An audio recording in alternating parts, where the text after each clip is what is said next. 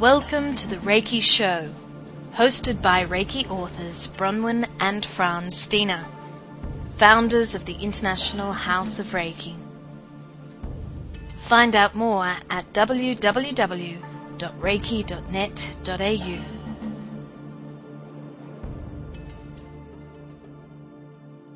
Welcome to the Reiki Show. My name is Janet Dagley Dagley, and I'm editor of the Reiki Digest. I'm filling in this week for your regular hosts, Bronwen and Frans Stiene, because they're the guests. Hello, Bronwen. Hello, Frans. Hi, Janet. Hi, Janet. Hi. Thank you for being guests on your own program. I love it. oh. Well, you know, I, lo- I love uh, interviewing much more than I love being interviewed, so I'm much more comfortable on this side of the conversation. And today we have a very special topic that we want to discuss. It's uh, kind of a complex topic because we're going to talk about Reiki past, present, and future. There are a lot of misconceptions about all three. Let's start with some of the uh, misconceptions about Reiki past. For example, it's often described as the ancient practice of Reiki. Well, as we all know, the system of Reiki was created by Usui, who lived at the late 1800s, beginning of 1900s. And so that is not that long ago. Many people would like to believe that, you know, the system was from Atlantis or Lemuria or Tibet and practiced in these ancient traditions. Yes, every tradition has hands-on healing, but the system of Reiki is a how it was formulated by Mikao Usui is a very Japanese concept. We see Japanese tools in it. So to say that it is something what comes way, way, way, way back actually doesn't have a solid foundation. Of course, Usui took it from traditional Japanese practices, what he was practicing himself and utilized different kind of elements of it. But the way he formulated it was very, very unique. So even that the tools might have been practiced before Usui, and we can clearly see that if you do the research into that. But the way he formulated it was something of his making. So that makes it unique to Mikao Usui. And I wouldn't want to be too boring to have to repeat that there's a difference between the word Reiki and the system of Reiki. I know we're always saying it, but it has been one of the biggest misconceptions within the system, and that is that the system of Reiki works with Reiki.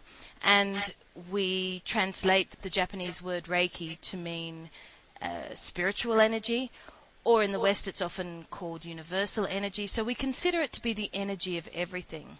And you will find that uh, if you're doing yoga or Tai Chi or any energetic practice, that you'll be working with Reiki, the Japanese words, you know, universal energy.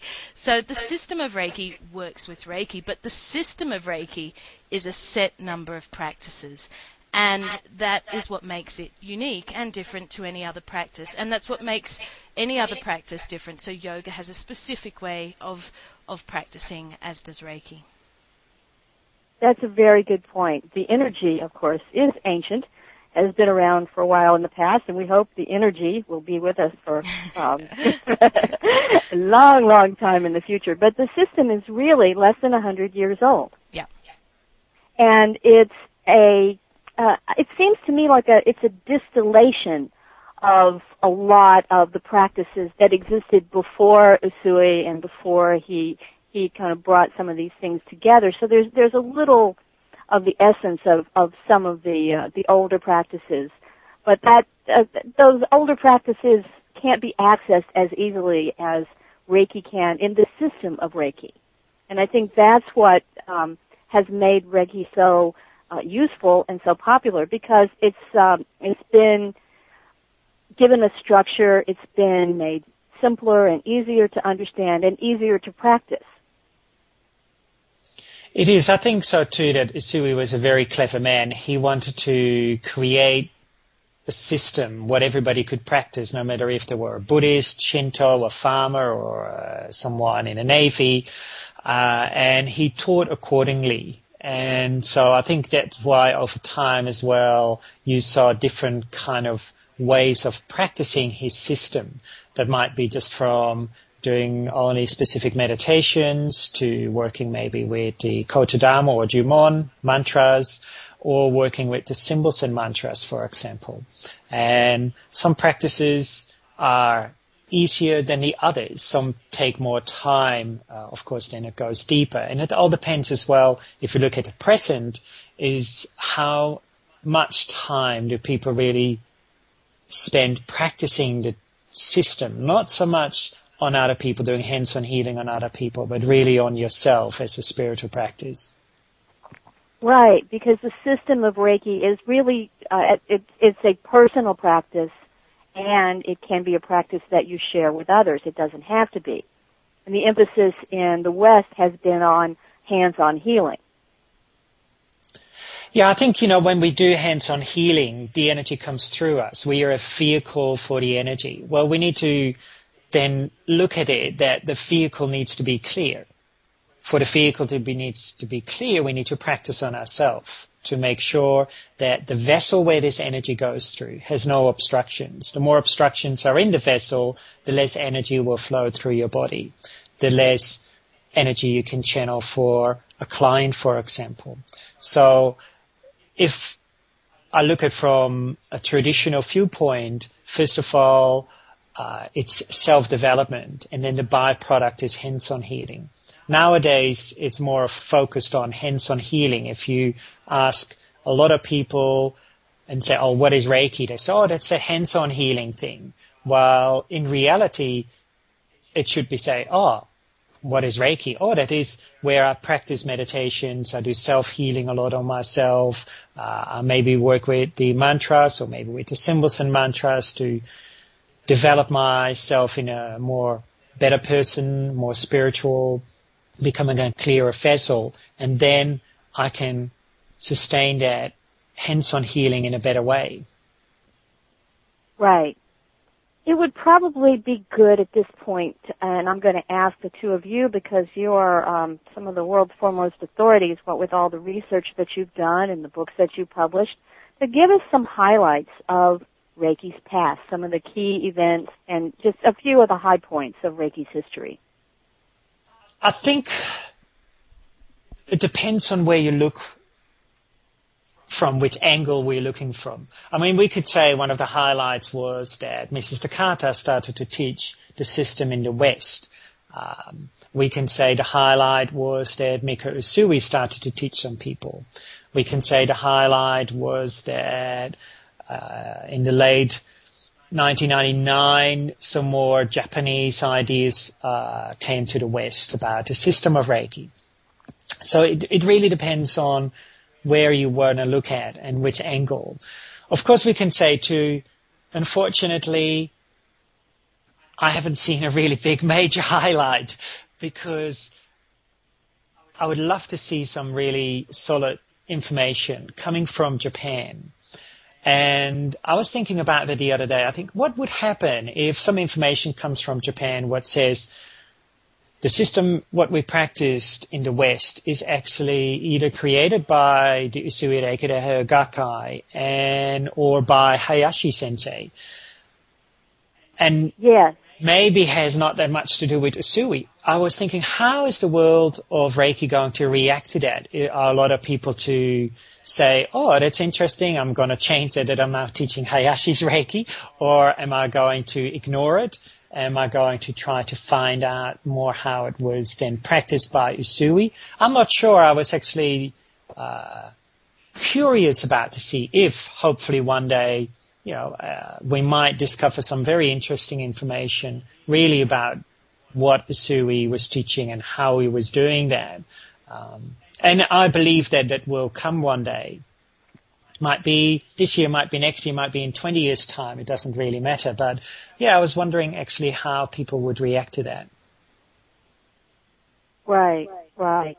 And, and if you, if you look back before, um, you know, in the early days of Reiki, before it became so popular among, um, military officers, hmm. it was, um, simplified and, and, you know, made to be something that people who had not been doing a spiritual practice could uh, could use for more practical purposes. And um, you know how much of what we have learned as Reiki comes from that and how much comes from Usui's original teachings and it, it gets very confusing.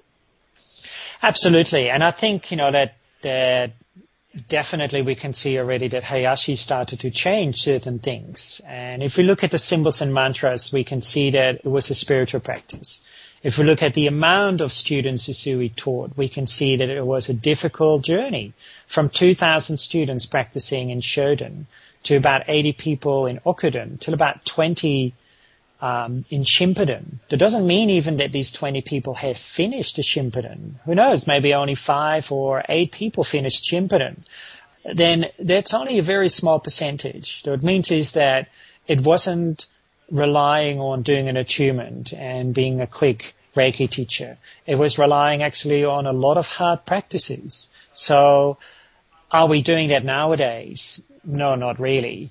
Um, so whose system are we practicing then? And I think so too that Usui, over time, depending on which student he was working with, he would supply them with different kind of teachings. So I think when he was working with people who were very much into the spiritual practice, like Buddhist people or maybe martial arts practitioners, he would teach them more the spiritual side of his teachings.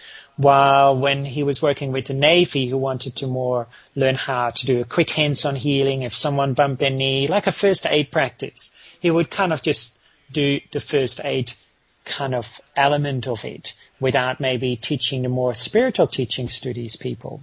And because in the West, um, all our teachings come in reality from Usui Reiki Ehe or Gakkai or yeah, like essence of that because in reality nobody really knows what they're teaching, but through maybe Hiroshi Doi, then we have uh, teachings from uh, Mrs. Yamaguchi, uh, then we have teachings from Mrs. Takata, and then etc., etc. It, it spreads from there. So I think what we have been practicing in the West is very much more so the hands-on healing aspects of it than the more spiritual side. And I would like to see more practitioners uh, going back more to the, the, the, essence of the spiritual practice. And we don't really have to look that far because it's already in the system of Reiki. It's really about delving deeper into the tools we all know, no matter if you've done the hands-on healing side of it or not, we, we all know these tools. And if we really correctly look from the, the right angle to these tools, we can see that it is a spiritual practice. Then we can see too how to apply it. But that is something quite different than just doing the hands-on healing. Another key point in the history of Reiki is uh, Mrs. Takata's death and what happened after that because yeah. it seemed that she was very clear and well, and she taught numerous different things and, and there were some differences there, but it was much simpler. And then after that, the people who carried on her legacy in the West went in a lot of different directions. I'm, I'm remembering the, the chart that you have in the Reiki source book showing all the different branches of Reiki. And of course, many of those are branches that um, came about after Mrs. Takata's death. And I wonder maybe if you can talk a little bit about about that part of Reiki's history yeah. when it kind of went everywhere. Well, a lot happened after her death. I guess it took two years, it seemed, before there was an actual meeting of her teachers, and that wasn't even all of the teachers. By that time, there'd already been quite a schism. That, that you know, there was quite a breakup between different people doing different things, but the majority of them did come together and hold a meeting. And it's interesting that it took that long for that to happen. So it says to me that there was very little infrastructure left behind when she did die, and that there appears to have been, uh, I would call it confusion, and people not really knowing uh, which direction to take with the teachings. So when people started breaking off and doing their own things, they felt like they needed a way to come together to create a system and Hawayo Takata did not appear to teach a, a system. She was very much, uh, I'd say, a intuitive individual who taught according to what she felt was appropriate at the time, and that meant that she taught classes for different lengths of times and perhaps even altered what she did teach in the classes depending upon who she was teaching, which of course is totally valid. However, it does make it difficult then for people to carry on with that if they sit back and look at what each other is doing. So in 1982, I believe it was, when they came together as uh, a group, her teacher students, and they discussed what they knew. There were differences in the teachings, and that was a problem because with little infrastructure, then how were they meant to go on and, and teach one specific teaching? At that time, there were already teachers going off, as I said before, and teaching other things. And this is where the New Age movement, which was quite popular at that time and had been for quite a while, uh, became involved within the system of Reiki. And today it's quite difficult in the West to actually pull out the New Age elements from what is taught in the West. And for us, and what we're interested in that then is a bit of an issue because we'd really like to uh, find out and know and teach what was actually taught in Japan rather than the influences of the New Age movement. And that's not saying that the New Age movement is an invalid practice or anything like that. It really is just saying that those practices that are taught within that are quite varied and come from many different backgrounds and have perhaps different motivations or, you know, interests. And that may not mix well with the original concept of the system of Reiki as we see it. Yeah. You know, one thing that I find fascinating is that the term New Age mm. was originally a, um, a, a copyrighted trademark for a publisher that was publishing books that they considered books for the New Age. Wow. And and so you know, just in the beginning, it was it was a marketing term, and it has never really been a clear, um, organized set of practices. It's just kind of pulling a little from from all over as our culture became more global, that was a good time to pull in a little from Ayurveda and from, you know, a, lot of different places. It's, it's kind of hard to define what New Age is. That's correct. And that's why when we include something so undefined into the system of Reiki, people aren't even sure what it is that is New Age. And so, is that practice a New Age practice, or would that be a traditional Japanese practice? Or, you know, it, it becomes quite difficult. And that was what motivated us initially with the Reiki source book, you know, to try to pull these parts out from one another to, to get a clearer perspective on what the system of Reiki is. Right. And I think another reason that the, the that the practice of Reiki was was kind of I, I don't know if I would call it directionless because it seems like it went off in so many directions after Mr. Mrs. Takata that it it just seems that one factor also was that the survivors of Mrs. Takata, her, her surviving students, were convinced that there was no longer a practice of Reiki in Japan. So they didn't feel that they had roots that they could go and connect with there. I think they felt very connected to Hawayo Takata.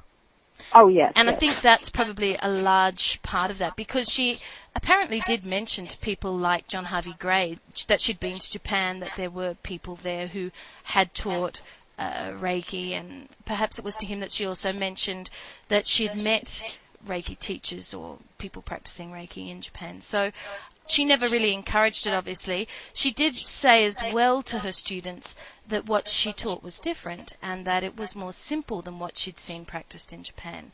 And that she probably felt that what was practiced in Japan was very Japanese. and, mm-hmm. you know, and, and that perhaps did not uh, come across culturally to the West. Right, right. Especially, you know, for, for much of her life, there was a, a strong anti-Japanese sentiment in the United States. True. Um, uh, so let's move from Reiki's past um, into a little more of Reiki's present. We're kind of headed in that direction anyway. Um, Reiki, as it's practiced now, reminds me of there's this pizza restaurant in New York City called the Original Ray's Famous Pizza. there must be about 20 or 30 of them. And occasionally they they file lawsuits against each other or they they go to the press and there are these stories about which one is the original Ray's famous pizza.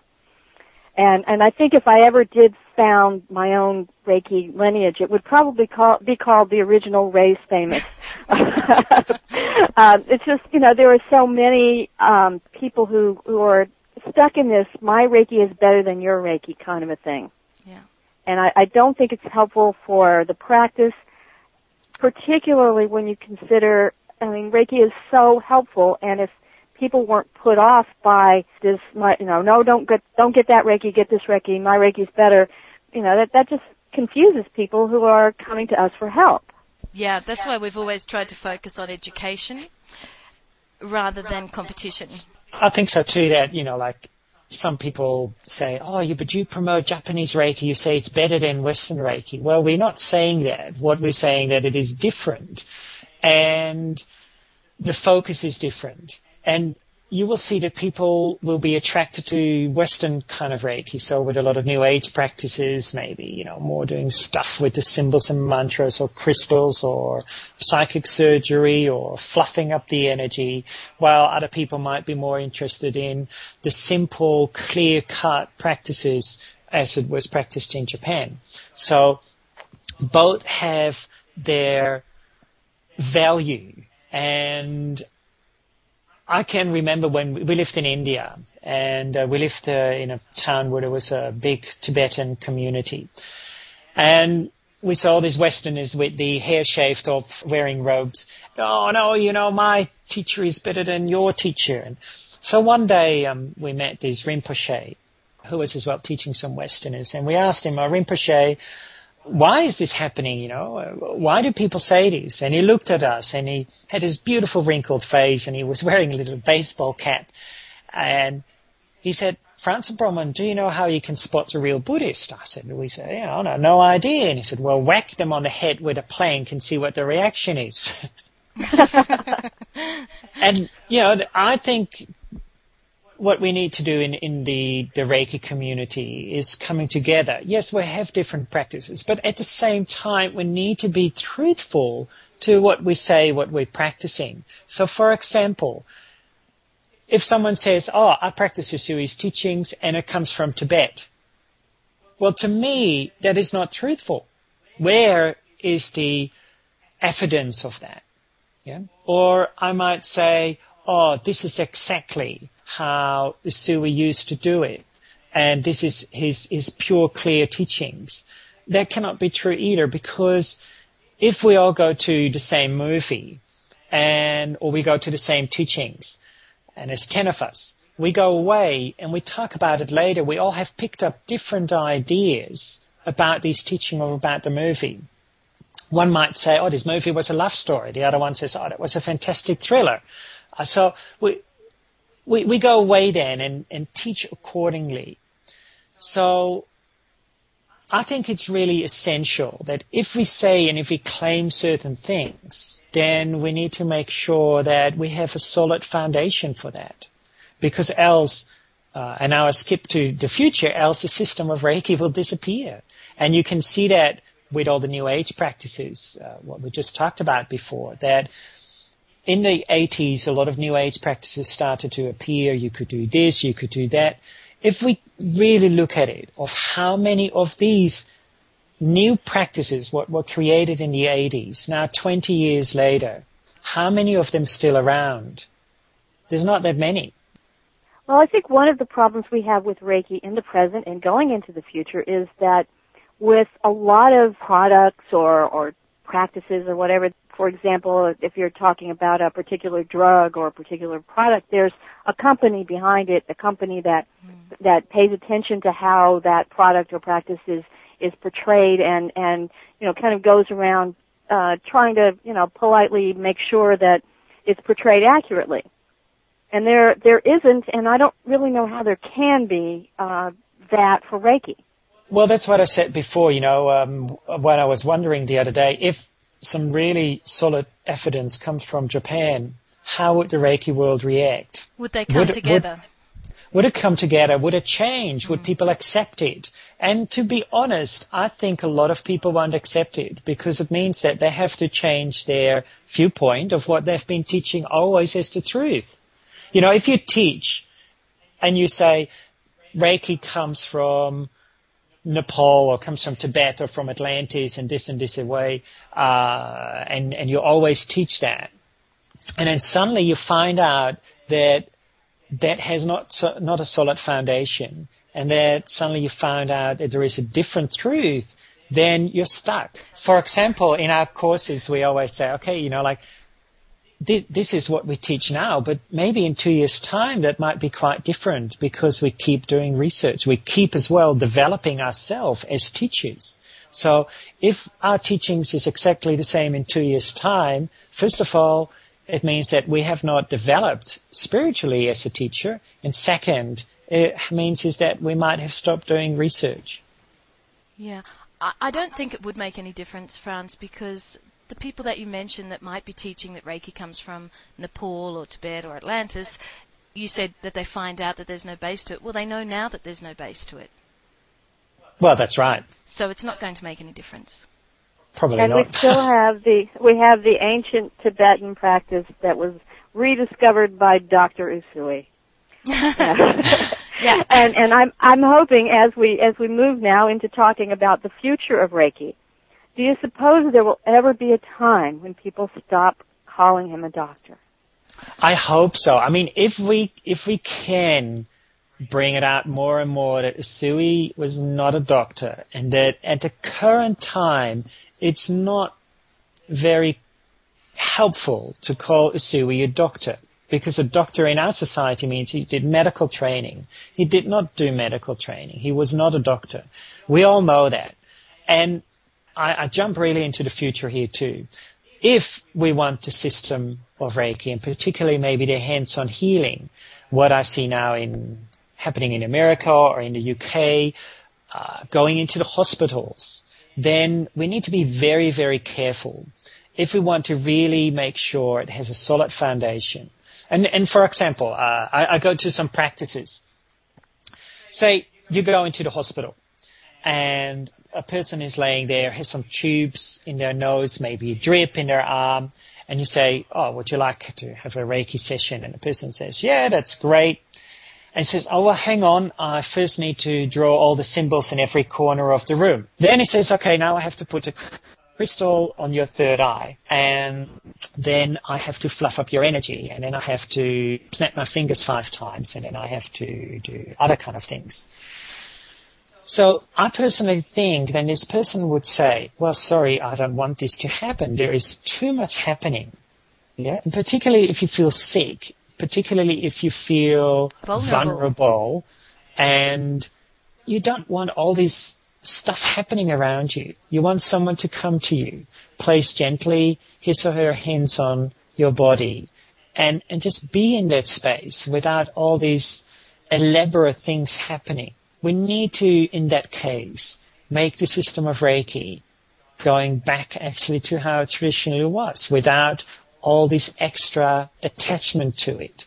And then we can actually say now we can incorporate it into the healthcare system. And it will be so much easier for people then to connect to that than when a person comes and they have to do all these elaborate movements or practices around the person what will disturb the sick person. It does seem that a lot of rules were invented to go with the system of Reiki from the 1980s on, I would say. Although Hawayo Takata was known to have been quite strict as a teacher, people did not appear to ask a lot of questions from her because of that and uh, they were quite intimidated, I think. They didn't feel it was appropriate to do that. So I would say from the 1980s on is when a lot of the rules became set in stone. And that's when, after she died, and students tried to imitate that thing of this is the way that you do it. And, and in doing so, they created a lot of false rules. So, you know, you're not allowed to do this. You're only allowed to say this. You must do that. And, and these sorts of rules have sort of developed over time as well with teachers, teachers adding their own extra elements to that. And that is when you get all these add-ons that have that people feel that they must do specific practices to be able to do Reiki. There's a lot of myth around that. So trying to strip that away and really get back to, you know, what is it that you're doing. There also seemed to be a specific language that came out of the 1980s as far as Reiki is concerned, and it's used often within the, the Reiki Alliance. And a lot of that language is not really language that we ourselves would use in our teachings and it's a lot of that lineage bearer, elders, this, this sort of talk, and that is something that we find within the practice, it, it makes it quite a mythical practice and uh, not very down to earth practice. Well, let's be down to earth then as we look into the future, and, and let's go in stages. Let's look five years into the future. We've already had, as Frans mentioned, there there's more and more Reiki being practiced in a uh, in the medical type of a setting, um, and Reiki is uh, is becoming more popular, I believe, even uh, all over the world. What do you think in five years? Tell me what you think will be going on with Reiki, or what would you would like to see going on with Reiki. Let's be positive. I like to see people taking it serious and in a way that they realize that they are the vehicle where the energy flows through so that they need to make sure that that vehicle is clear. So more going back to the self-development and then that product really is about helping other people as well taking it more back to the simplification. Uh, it's almost like how Zen is very clear and practicing in that kind of way. So without all the attachments to it. And, and we know that as well, you know, if you, if you develop spiritually deeper and deeper, we have to get rid of the attachments. And might it be attachments to symbols and mantras or putting a crystal on someone or uh, in reality it's just being with the person. So I hope in the future that that will start to happen and, uh, as well that we maybe start to stop calling Usui doctor. I think that is already a good step in the right direction. Where would you see Reiki being practiced five years from now that, that maybe it's, it's just beginning to get into now? We, we mentioned hospitals. Um, uh, what are some other settings that, that you can envision Reiki being practiced five years from now? I think you might need a little longer than five years to see a great change happening. It's quite a slow okay. thing for change to move forward. So, you know, you might be looking at 10 years or, or more. I would like to see it move in the way that yoga has moved.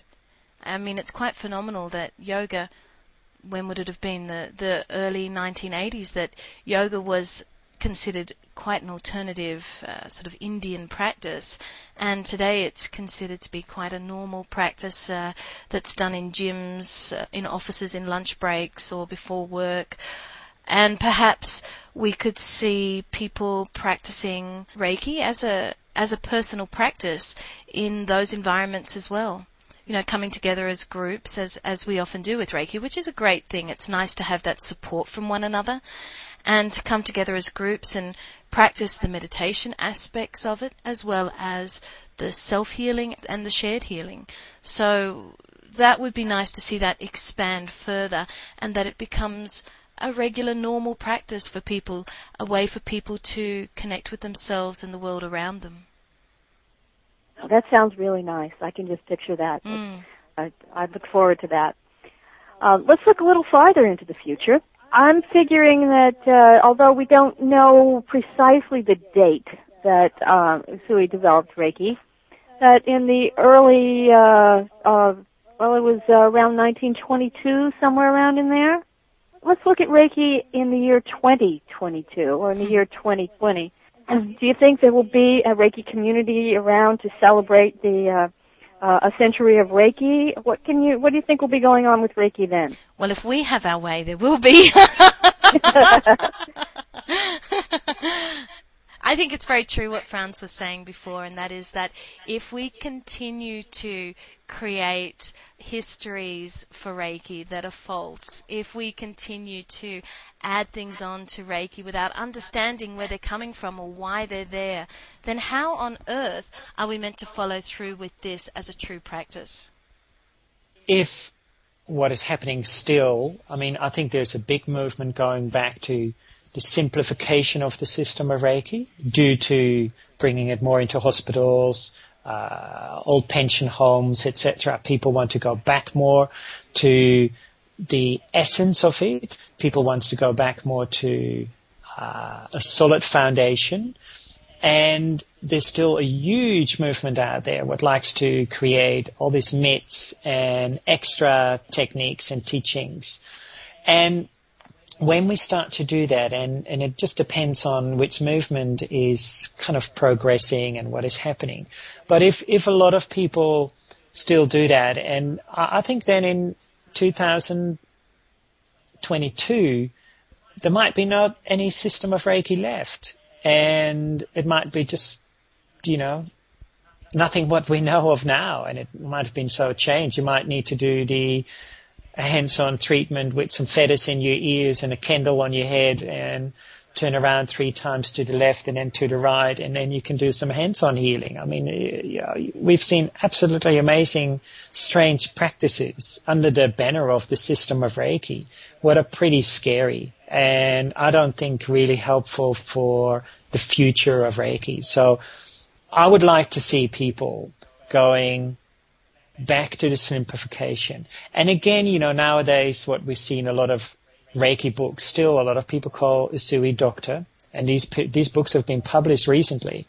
Another thing is that a lot of people uh, incorporate, say, for example, Buddhist practices in it. Um, now, most of the time there's been Tibetan Buddhist practices because there's not much available on Japanese Buddhist practices, so they stick Tibetan Buddhist practices in it. Now, some other people now, uh, there's been uh, more Japanese Buddhist books out. So then they start to throw other Japanese Buddhist or martial arts teachings in these books, but again, have nothing to do with the system of Reiki. But why add all this extra stuff in it? What will congest the system of Reiki. It's like going into your house and you haven't been cleaning it for a while and you just stick all these things in it, what you collect along the road.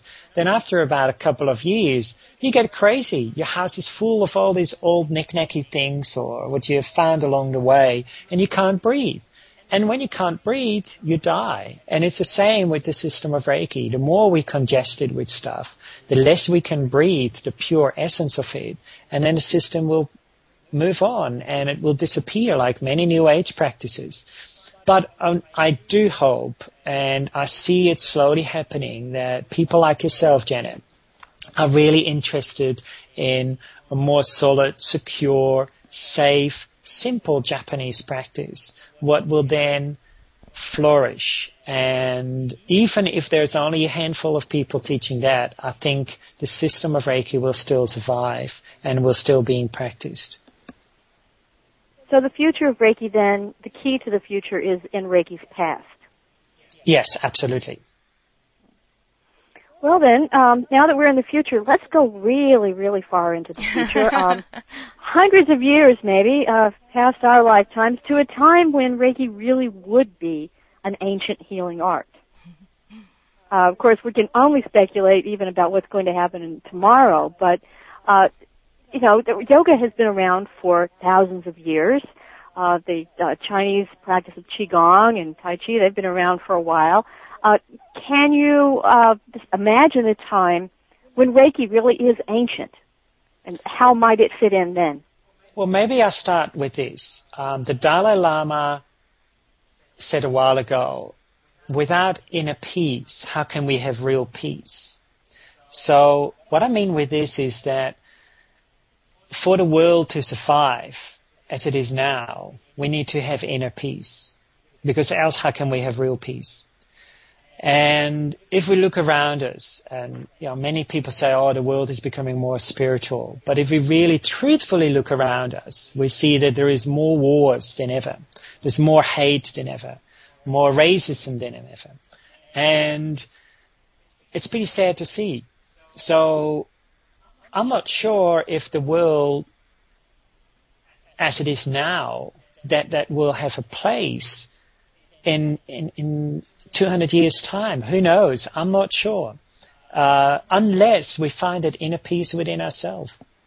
And we need to find that inner peace within ourselves through the system of yoga, through the system of Tai Chi, through the system of meditation, through the system of maybe a particular spiritual practice but we first need to make sure that we really practice it and not just do it for a hobby on a Saturday evening or on a Sunday morning or on a Wednesday afternoon, but really embody these teachings, no matter if it's a religion or for spiritual practice or any kind of thing, but that we actually come from that inner peace and then we can have peace within the world. And then hopefully everybody might practice yoga, Tai Chi and the system of Reiki.